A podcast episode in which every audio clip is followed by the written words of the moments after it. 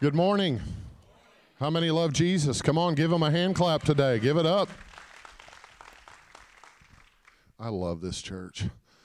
How many know I go to a lot of churches and I've been to a lot of churches in 20 years? Can I get an amen? Breaking bricks for Jesus, rolling up frying pans, popping soda cans, uh, ripping license plates. What does that have to do with Jesus? Nothing. How many have ever seen this type of ministry before? How many have seen it? How many have not seen it? Ooh, a lot of new people. Well, you're in for a treat. Today at 5:30, we're going to rock and roll. I'm going to break, bend, and tear. Get on Facebook, Twitter, invite somebody. Come on, get the rowboat and start rowing. Get here any way you can. Amen. We're going to have an explosive time. The last four weeks, we've seen over 1,000 plus people come to know Jesus as their Lord and Savior. Hallelujah! Great things He has done. Hey. Is the Bible true or what? God uses the foolish things of the world to confound the wise. There's nothing more foolish than slamming your elbows into concrete. Come on, somebody. Can I get an amen? Well, I want to say what a day this is, what a weekend. I'm honored to be here and uh, to be here with Pastor Joel, his wife, the whole staff, familiar faces. Memorial weekend, never forget. Wow, this is powerful. How many here, any men, uh, veterans, or have served in the military? Anyone here? Let me see.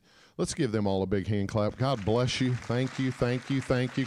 Come on, come on. Give it up for our men, women in the service of our country, the greatest nation, the greatest country in the world. Come on. Hallelujah. I just want to pray a blessing. Father God, I thank you for them right now. I thank you, Lord God, for men and women who have laid their life on the line for us, Lord, so we can come into a place like this and worship you, God, in freedom. Lord God, thank you for their families.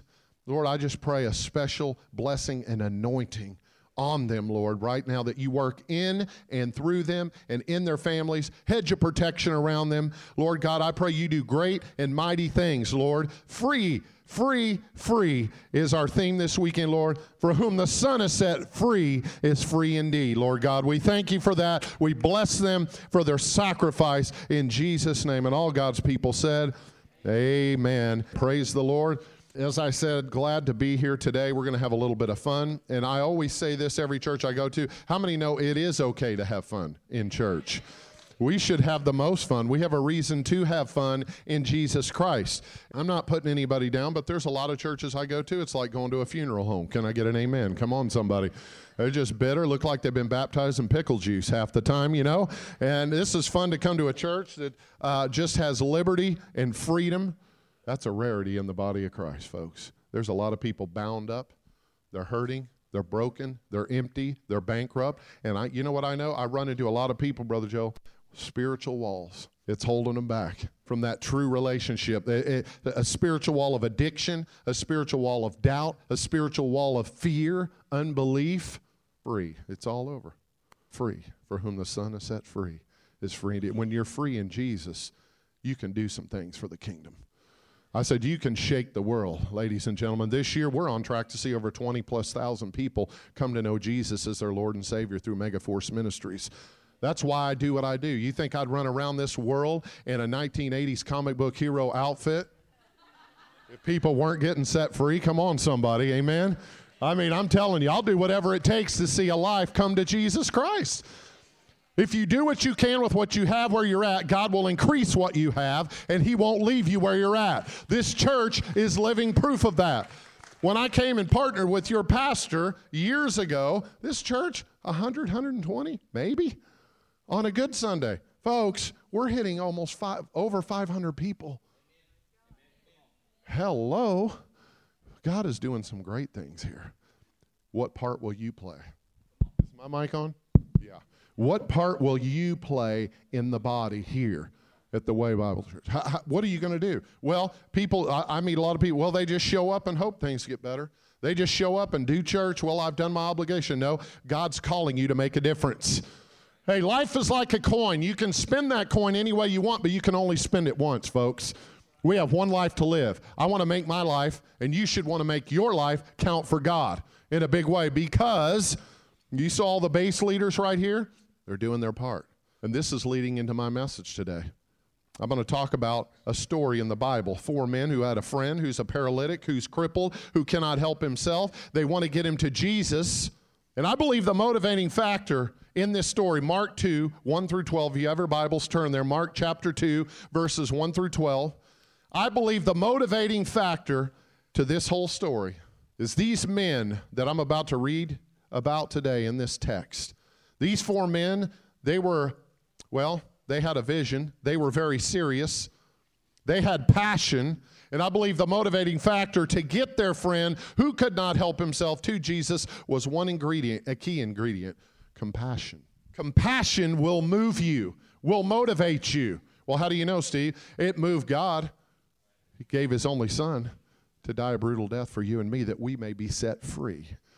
Mark 2 1 through 12. It says this When Jesus returned to Capernaum several days later, the news spread quickly that he was back home. Soon the house where he was staying was so packed with visitors that there was no more room even outside the door. While he was preaching God's word to them, four men, everyone say four men, arrived carrying a paralyzed man on a mat. They couldn't bring him to Jesus because of the crowd, so they dug a hole through the roof above his head. Then they lowered the man on his mat right down in front of Jesus, seeing their faith. Jesus said to the paralyzed man, My child, your sins are forgiven. But some of the teachers of religious law who were sitting there, uh oh, thought to themselves, Sitting there? Yeah, sitting there, analyzing, critical spirit. Come on, come on, hello. They couldn't bring him to Jesus because of the crowd, so they dug a hole through the roof above his head. Then they lowered the man on his mat right down in front of Jesus, seeing their faith. Jesus said to the paralyzed man, My child, your sins are forgiven. But some of the teachers of religious law who were sitting there thought to themselves, What is he saying? This is blasphemy. Only God can forgive sins. Jesus knew immediately what they were thinking, so he asked them, Why do you question this in your hearts? Is it easier to say to the paralyzed man, Your sins are forgiven, or to stand up, pick up your mat, and walk? So I will prove to you that the Son of Man has the authority on earth to forgive sins. Then Jesus turned to the paralyzed man and said, Stand up, pick up your mat, and go home. Verse 12, I love it. Here it is. And the man jumped up, grabbed his mat, and walked out through the stunned onlookers. They were all amazed and praised God, exclaiming, We've never seen anything like this before. Father God, bless your word. Bless your people. Set us free. Lord God, may we walk in your freedom, Lord. May we never take it for granted today. In Jesus' holy name. And everyone said, We've never seen anything like this before. I hear that every single week, every single crusade as I travel on the road 30 plus weeks a year with my lovely wife Janet, who wish she could be here today. Had a little maybe pink eye going on, so be praying for her. But she loves Jesus with all of her heart. And we always hear, hey, we've never seen anything like this before. It's not so much the feats of strength they're talking about. That's all cool. They may not have seen it before, but just like two weeks ago, I had an 82 year old man who was saved at our crusade. Church's secretary's father. She had been praying for him for 20 years to come to Jesus. It took rolling up a frying pan to get him to the church house to receive Jesus Christ. She said, I've never seen anything like this before. And you know what? That's that's the prayer. You see, because in this this text today, these four men were on a mission. They had clear-cut vision. They had a passion. And you know what motivated them? Compassion. But they went to the extreme to get their friend to Jesus. What does the Bible say? They went to the house. The crowd was so large they couldn't even get near the door. Come on, somebody. That's a large crowd. Amen. But you know what? Like a lot of people today, when we get in a tight situation, we become challenged it's easier to take the other route out. Now, I'm glad the Bible does not read this morning. The crowd was so large, they looked at their friend and said, Be warm, be filled. We love you. We appreciate you. God bless you. And just walk away. It's like a lot of people today. I'm not saying anybody here, but they get in a situation like that. It's the be warm, be filled prayer. Come on, somebody. Instead of rolling up the sleeves, be willing to get your hands dirty. Be willing to put your hands to the plow, plow forward, not look back. Come on, somebody. And they got so motivated and inspired. You know what they did? Huh, they're like, we'll go to the extreme. How extreme? Climb to the top of a roof and dig a hole through the roof and bust through. If someone busted through the, the roof here today, how many know that just might get our attention a little bit? Come on, somebody. Hello. And hey, I, I don't know about you, but I can read into this. There's probably a little engineering going on. Four men, that mat probably had four corners like this piece of paper here, notebook. not three of the men, not two of the men, all four of the men came together because there is strength in numbers. Base group leaders, all of us here, when we're rowing the boat together, there's strength in numbers. By the way, the pastors, the staff cannot do it all. This is going to take you and I having the attitude of these four men to be extreme at times, to be very motivated at times, and to step up to the plate and be willing hey, if it takes digging a hole through a roof, I would now if I would have been there that day, I'd have been like, wow, high five, guys, good job. But also, I would have said this. I would have been the guy that said, okay, now we have a hole through the roof. We've done our part. We've jumped in. We've got it done. How are we getting our friend through the hole to Jesus? You can't just slide him off the mat through the hole in the roof. Come on, somebody, amen. They're, uh, you know, they probably tied a rope or a twine, some kind of something in fashion, and tied it to the corners of the, the mat, and they lowered him down in front of Jesus, and Jesus saw their effort. No, saw their faith. Will we have that same faith today to be debt free? Will we have that same faith to crush the wall of debt? Come on, somebody.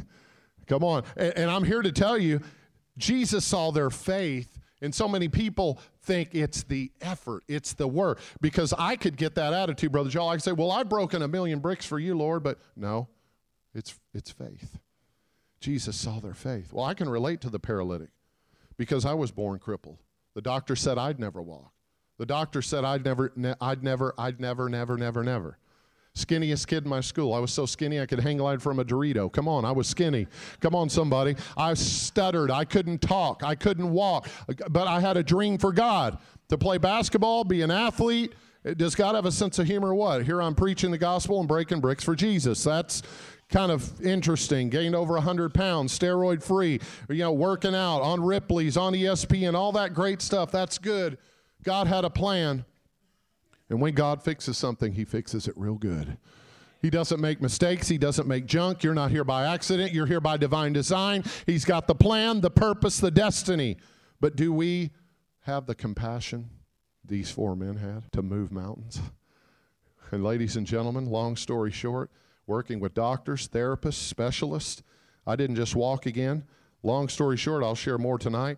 I became the fastest track athlete in my school's history, captain of my high school basketball team, state championship, went on to be a powerlifting champion, and on and on and on the list goes. God had the first word, He would have the last word. Ladies and gentlemen, there's one thing I know. My only drug problem growing up is my daddy drugged me to church.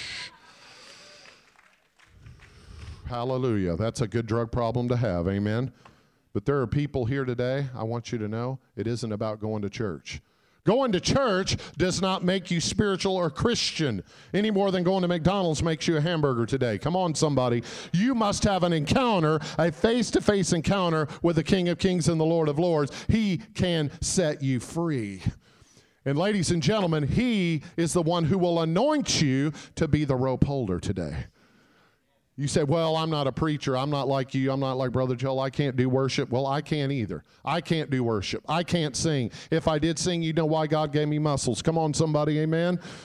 Come on. We all have giftings, talents, and abilities in this building today. And God wants us to yield them to Him and go to the extreme for His great glory and for His kingdom, to build His church, to build His house. And you know something, folks? Look me in the eye, everybody. Let me tell you something. You may be here. Well, I'm not called to preach. I can't. Do you have a Bible, a neighbor, and a coffee pot? Welcome to the ministry. You're in the club. You don't have to be a platform preacher to be called to be in the ministry. Some people have it all messed up. Hey, you're called to make a difference right where you're at, in your workplace, your school. You're called to be a rope holder wherever you're at. I've, I've shared this story here before. I'll never forget it as long as I live. I walk into a church, Southern California, 2,000 members, and I mean every single opening, every door in that whole facility. This thing was huge three, 4,000 seater. And man, there were these, I love grandmas. Grandmas have a hotline to heaven. They are the prayer warriors. I mean, they get it done. You want to have a need met, get a grandma praying, praise God. And they have a direct connect, amen. And man, every single door, you know what they had? Precious grandma church greeters. And I mean, they would just stir your coffee for you, give you a Bible memory verse for the day. I was so amazed at the servitude and the attitude of these grandmas. I said, There's got to be a, a head grandma church greeter. I want to meet her. They said, Well, that's Grandma Lois. She's right there. I went over to meet her, walked up to her. She was so precious, four foot two, but with her hair 6'10. You know what I'm saying? I'm, I'm just saying she had big hair, praise God. And I mean, just full of the Spirit of God, full of the love of God. I went up and you know what I told her? Right to her face Grandma Lois, this is an incredible ministry you have. You know what she said to me? She immediately looked at me in the eye and said, But it's not like yours. You see thousands come to Christ. You're on TV. We pray for you. You know what I told her? I said, Grandma Lois, I wouldn't be so quick to discredit your services unto the Lord because in God's eyes, it's the same. You stirring coffee, me breaking bricks, it's the same. You greeting and hugging a neck is the same as me snapping a baseball bat. God does not compare us or compete us against each other. Come on, praise God. That's the good news right here. God is looking for the attitude of these four men and each and every one of us individually, young or old, five or if you're 95, He's here, He's called you, He's ordained you, positions you for such a time as this, right here, right now. And why are we, the body of believers, Pastor Joel, why do we think we have the authority to discredit ourselves? Because the enemy gets in and he starts with this whispering, Well, look what you did yesterday. Look what you said last week. Look at your attitude. You're no Christian. You're not called. You're, and he tries to beat us up, put us down, stomp on. You know what? We need to have the attitude of these, these four, four men and say, Enough's enough. And we need to have the attitude of these grandmas. And you know what? Hey, and I told her, You go and you serve, ma'am and you love and you hug and you stir those coffees, you give those Bible memory verses because your ministry is just as great as ours. Man, she lit up like a Christmas tree. And I prayed over her and I said, You know one thing, ma'am, your ministry is great in the eyes of the Lord. How are we to compare and compete in the body of Christ? What nonsense. Jesus was the greatest of all, and he was the servant of all. We must decrease for him to increase. Come on, somebody. We must decrease. Comparing and competing in church is like saying I can out broad jump Carl Lewis and we're both broad jumping the Grand Canyon. 6'4, 250. Come on, I get up, take my run. Wow, I jump and I leap out at least an amazing 10 feet. Carl Lewis, the greatest of all time in broad jump. Come on, one of the most decorated Olympians in history. He gets up, he takes a run, he leaps an amazing 30 feet. He outjumps me by 20, but we all know he has no bragging rights because we're both dead. We fell two miles short of the other side. Come on, somebody. Hello. It's the same thing in church, in the body of Christ. I go to churches, well, you're the best. You bring the word the best. You worship the best. You, no, we're all called to make a difference. We're here to be rope holders. And if God's for you, who in this world could be against you? Amen. And I got to tell this story. It's powerful. I actually just saw him a well, a year, year and a half, year and three months ago. Bill Henderson, six foot two, two seventy five, biggest forms I've ever seen on a man. Tattoos all over his body, big head of curly blonde hair, piercing blue eyes. This dude was a eighth degree black belt in Isshinryu hand to hand combat karate. And you know what? Before he was saved, he was radical for the devil. This guy, he'd go to Mardi Gras and beat people up for fun. Come on, what a weekend, amen. This guy and his brother Kenny, I'm telling you, they could wreak havoc on guys.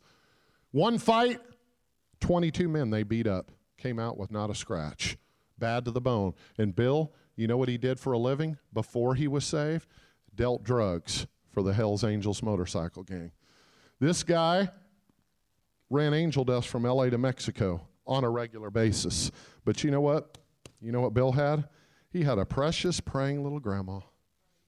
And you know what he would do? He would take her meals over to her assisted living facility. He would go over and meet her. Uh, you know, she would just start praying and talking to him about the Lord and witnessing. And you know what she said to him? She prophesied, You're going to be a preacher one day, Billy. She called him Billy, right? Six foot. This dude was 275, big forearms, tattoos. And you know what he'd say to grandma? Oh, grandma, he had a real rough voice, did a lot of drugs, methamphetamine. Grandma, I don't want to hear about Jesus. I don't care about that junk. You know, uh, matter of fact, Jesus is a crutch. She goes, No, Billy, Jesus is the whole hospital. He's the wheel in the middle of the wheel. He's everything, Billy. And one day you're going to preach. And she'd pray over him. Well, he couldn't say nothing to grandma. She was running the show, amen. And you know what? He one day he left her facility on his big Harley. He went down. He's at a stoplight. He's smoking a cigarette and waiting for the light to turn green. Out of the blue, someone handed him a Bible tract. One way to heaven through a relationship with Jesus. The, the top of the card said that. And he began to read, put that in his leather coat, and he turned to. No one was there because there's a wall right by him, he said today. He goes, There was no way that person or thing could have just disappeared. He believes today it was literally an angel from heaven, and, and literally God was honoring his grandma's prayers. Well, guess what? He went to the hotel getting ready to do a drug deal, got out of the shower, looked at his face in the mirror, and you know what he heard? His grandma's words Billy, Jesus loves you, this I know, for my Bible tells me so, broke him to his knees. He began to weep. And he cried out to an almighty God and said, If you're real like my grandma says so, save me. That day he cried out to God in a hotel room on his knees, and he got saved. But when he got saved, he got radically saved. This dude was a radical fanatical for God. And I mean, he'd do anything for God. I mean, we go to a carnival with this guy, and I'm not kidding you, he would bring a bullhorn. True story. And you know those outhouses that are outside by the carnivals and all the sir. He would go wait for people to walk into those to go to the restroom. He would go up with his bullhorn. Hey, you in there? Jesus loves you, and you know what? He loves you more. And he would start preaching. I saw him do it. He's a crazy man for Jesus. I, we went to Pizza Hut one night. I kid you not. We must have had 15 pastors there from our crusade. We're in Pizza Hut, 250 people in Pizza Hut. This guy, I'm telling you, it was crazy. Anytime now, bef- he was saved. Let me put it this in a nice way. Saved, but he was really zealous and rough around the edges. Come on, somebody. Ever ever hear that word, rough around the edges? And I got to tell you, you never knew what this guy was going to do. That was the crazy part about it. Because we're all talking about, hey, at the table, how great the service was, how many got saved. It was awesome. Bill sitting there totally quiet, not engaged in the conversation. He pipes up all of a sudden out of the clear blue after an hour of conversation. He pipes up, hey, I feel led of the Lord to do something, remove the pizzas from the middle of the table. So I kick him under the table and say, not now. Don't do anything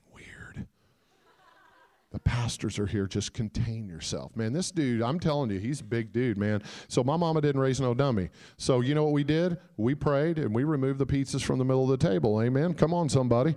And you know what? Everyone's looking like, what is he doing? He steps up on top of the table in Pizza Hut, 200 plus people, and he yells at the top of his lungs, emergency, emergency. Everyone's like, oh.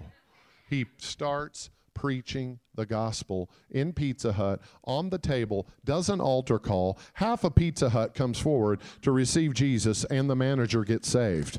True story. True story. Now, I know you're thinking, wow, that's awesome. The chances of me doing that are zero. I know. I'm a relational guy. I probably wouldn't do it either. I like to get to know people first. But before we judge him, the Bible says those who are forgiven much love much. Wow. What passion he had for, the, for Jesus, for the things of God. But I'll tell you one thing he had one of the most precious daughters, Jessica. She was sweet, seven years old, big head of curly blonde hair, personality plus. He would bring her on the road at times, and on Saturdays on our off day, he I love when he do this. Him and her would go to a street corner, hotel lobby, and I'd sit and watch God work. He'd put her on his shoulders, big old dude, big head of curly blonde hair. He'd walk around and they'd do a skit. She'd say, Daddy, should I tell him or should you tell him? I don't know. Should you tell him or should I tell him? And they'd go back and forth. Daddy, should you tell him or should I tell him? And I saw one time over a hundred people gather around, and finally someone would have the courage to say, Tell us what? Tell us. Jessica, at seven years old, would say, I'll tell you all right. My daddy used to be a real mean man and beat people up. He used to do dope deals. Now my daddy does hope deals. And he doesn't beat people up anymore because he has Jesus in his heart. And maybe you need to get to know Jesus too, like me and my daddy. I mean, people would weep before God. They would win hundreds to the Lord. I saw it with my own eyes. Jessica comes down with leukemia, and it was rough. I don't know why bad things happen to good people, but I know this.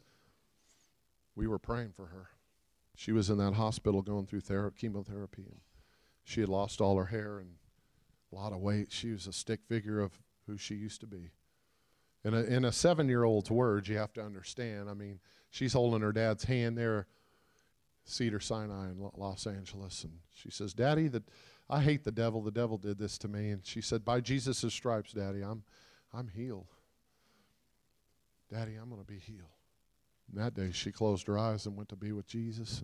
How many know some are healed down here, but everybody's going to be healed up there one day? Everybody's going to be healed up there. No more tears, no more pain. They took her to the morgue, the bottom floor of that hospital, and, you know, through the commotion and all of the stuff going on, Bill really didn't really get to say a proper goodbye to Jessica. And he went up to the head nurse and said, Ma'am, would you allow me to just go see my girl? She said, Sure. Just follow me. And they get in the elevator, go down, and they just walk right into the freezer area there. She's on a table with a little sheet over her body. Now, you got to know Bill. This guy is just a wild man for the Lord. He just walks over and scoops her up, right? Like, no big deal. Just Another day at the office. Hey, baby, I love you.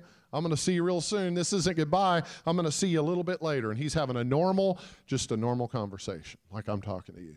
The nurse is bawling. She can't hold it together. She's just weeping. And then, in the interim of all that going on, she's on the sidelines there going, Hello, excuse me, sir, Bill. I don't mean to interrupt you at a time like this, but I don't get it. How can you have peace right now? I bring parents here all the time, and you know what they do? Curse God blame God, shake their fist at God, and you have peace at a time like how can this be? He said, "Ma'am, we who are Christians and born again, we don't weep like the world weeps." Because we're going to see them again, our loved ones. We're going to be with them again. We're going to we're going to have a re- reuniting together. She goes, "Well, I go to a church down the road, but don't know the Jesus you know." Whoo! You should have never told Bill that because, folks, when he heard those words, man, it's like goosebumps, right? Holy Ghost, he just said, Oh, really? Where do you go to church? She goes, Well, I'm a Methodist. I go to the Methodist church down the road. I've been a member there for 20 plus years. And I don't know the Jesus you know. He said, Oh, really? Well, he put his little girl, by that time, she was back on the table there. He starts engaging in conversation. And in the interim of that, he says, Baby, should I tell her or should you tell her? Since you're with Jesus, Daddy's going to tell her this time. He said, Ma'am, may I have your hand, please? May you, would you please give me the honor to lead you in a simple prayer? Whew. Wow. At a time, his daughter just died. And he's just concerned about winning people to Jesus. He just was praying with everyone on every floor, had a bottle of anointing oil praying for people in the hospital. His daughter's passed away. And she says it'd be an honor. Took his hand, led him in the sinner's prayer. She gave her heart to Jesus. That was the last time they did the skit. Should I tell him or should you tell him? But, but uh, let me let me tell you about Jessica. You talk about an extreme rope holder. Even in her death, even in her life, she knew what it meant to get her hand on the rope and get someone close to Jesus. Would we have that same attitude? My prayer is that we would. Would we have that same compassion for the lost? I pray we would. Would we have that same attitude to see people set free? That's what this church is for to bring the sick, the hurt, the broken, the lost, the empty, the bankrupt. Hey, the downtrodden. Come on, somebody. People with spiritual barriers, they need a place, they need a hospital like this to come to where the rope holders are. And God will trust us because He knows He's going to get them close to His Son Jesus.